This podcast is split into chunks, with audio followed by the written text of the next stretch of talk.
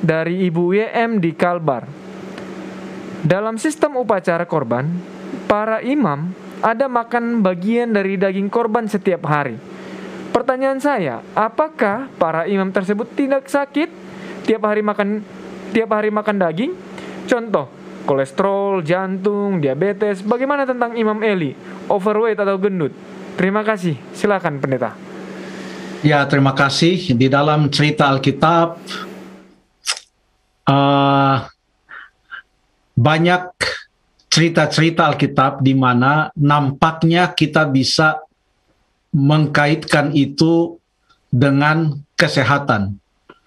Kalau berbicara tentang apa yang dilakukan oleh para imam, diatur dalam kitab imamat bahwa memang ada bahagian-bahagian dari korban itu yang harus dimakan oleh imam tersebut. Dan korban itu kan yang menjadi pengganti orang yang berdosa itu di dalam sistem upacara yang kita tahu semuanya menggambarkan apa yang akan dilakukan oleh Tuhan Yesus. Jadi imam itulah yang menjadi pengantara. Yesus dilambangkan oleh dua hal, yaitu ia dilambangkan oleh pekerjaan imam, karena Tuhan Yesus adalah pengantara antara orang berdosa dan Allah. Lalu Tuhan Yesus juga adalah korban atau kurban itu. Jadi di dalam bait suci, pekerjaan atau tugas Tuhan Yesus yang dua itu sebagai pengantara atau sebagai imam dan sebagai korban tidak bisa hanya dilakukan oleh suatu hal saja. Harus ada imam, yaitu orang-orang Lewi, dan harus ada korbannya. Sehingga pada waktu itu mau dipadukan imam dan korban, maka imam itu memakan itu korban. Dan memang ada bahagian-bahagian dari korban itu di mana imam harus memakan itu. Dan itu dikaitkan dengan upacara-upacara korban penghapus dosa, korban bakaran, korban keselamatan, dan uh, lain-lainnya. Nah, menjadi pertanyaan adalah apakah kita boleh kaitkan ini dengan masalah kesehatan? Mungkin kalau kita hanya mau membahas makan daging yang banyak atau lemak yang banyak dengan kesehatan tanpa mengkaitkan itu dengan pekerjaan imam mungkin bisa. Tapi yang mengatur semua ini kan adalah Allah melalui Musa. Sistem upacara ini untuk mengajar orang Israel mempunyai iman terhadap anak domba Allah yang sebenarnya yang akan datang nanti.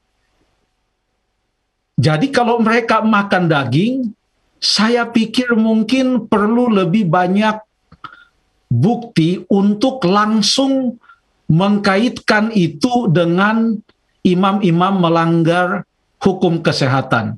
Karena itu adalah bahagian dari upacara dan proses di mana dosa itu dipindahkan dari orang tersebut dan dipindahkan ke dalam bait suci dan imam ada di dalamnya terlibat di dalam upacara tersebut. Bagaimana dengan Imam Eli? Ya, menarik sekali cerita mengenai Imam Eli di dalam buku 1 Samuel pasal yang keempat. Ya, ayat yang ke-18 Hofni dan Pinehas kan pergi berperang. Mereka pikir tabut perjanjian itu jimat. Padahal mereka sudah jauh dari Tuhan, mereka menghujat Tuhan, mereka tidak menghargai kekudusan bait Tuhan, mereka berperang, mereka kalah, akhirnya mereka datang mengambil uh, tabut perjanjian itu dan mereka bawa seakan-akan ini jimat, tapi tidak ada di sana kehadiran Tuhan. Ya, tidak ada kehadiran Tuhan di sana. Sama dengan kita hanya pegang-pegang Alkitab tapi tidak pernah kita baca. Jadi Alkitab itu bukan berfungsi sebagai jimat, tetapi itu untuk dibaca. Ya, dibaca Alkitab itu. Jadi itu yang merupakan konsep Hofni dan Pinehas. Jadi pada waktu mereka berperang membawa itu tabut perjanjian, mereka kalah. Hofni dan Pinehas itu pun uh, kalah.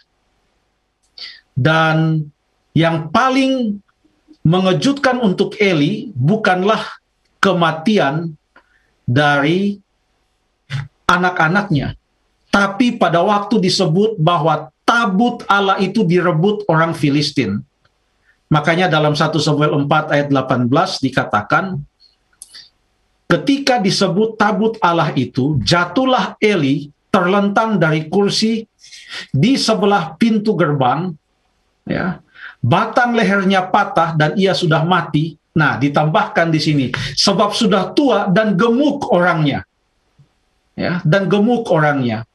Jadi apakah karena dia gemuk makanya kursi itu tidak bisa menahan dia, dia terlentang dari kursi atau apakah karena dia gemuk makanya dia mati atau apakah karena dia gemuk maka batang lehernya patah? Ini ayat harus bisa dikelola. Tidak bisa langsung kita katakan Eli kena serangan jantung. Ya mungkin bisa demikian. Saya percaya para dokter akan menerangkannya dengan lebih jelas lagi untuk menerangkan fenomena ini. Tapi dari segi usia lah katakan. Usia Eli waktu dia mati berapa? Berapa tahun? Coba baca ayat yang ke-15. Ayat 15 mengatakan, Eli sudah 98 tahun umurnya dan matanya sudah bular sehingga ia tidak dapat melihat lagi. Eli sudah usia 98 tahun waktu dia meninggal. Ya, sudah hampir 100 tahun. Itu sudah lewat zaman Musa. Orang Israel sudah masuk ke tanah Kanaan. Itu sudah masuk kepada zaman Nabi Samuel dan sebentar lagi sudah masuk ke zaman raja-raja di mana Samuel akan mengurapi Saul, dia akan mengurapi Daud dan ada raja-raja terus sampai ke nanti pembuangan di Babel. Jadi sudah cukup lama dari zamannya Musa.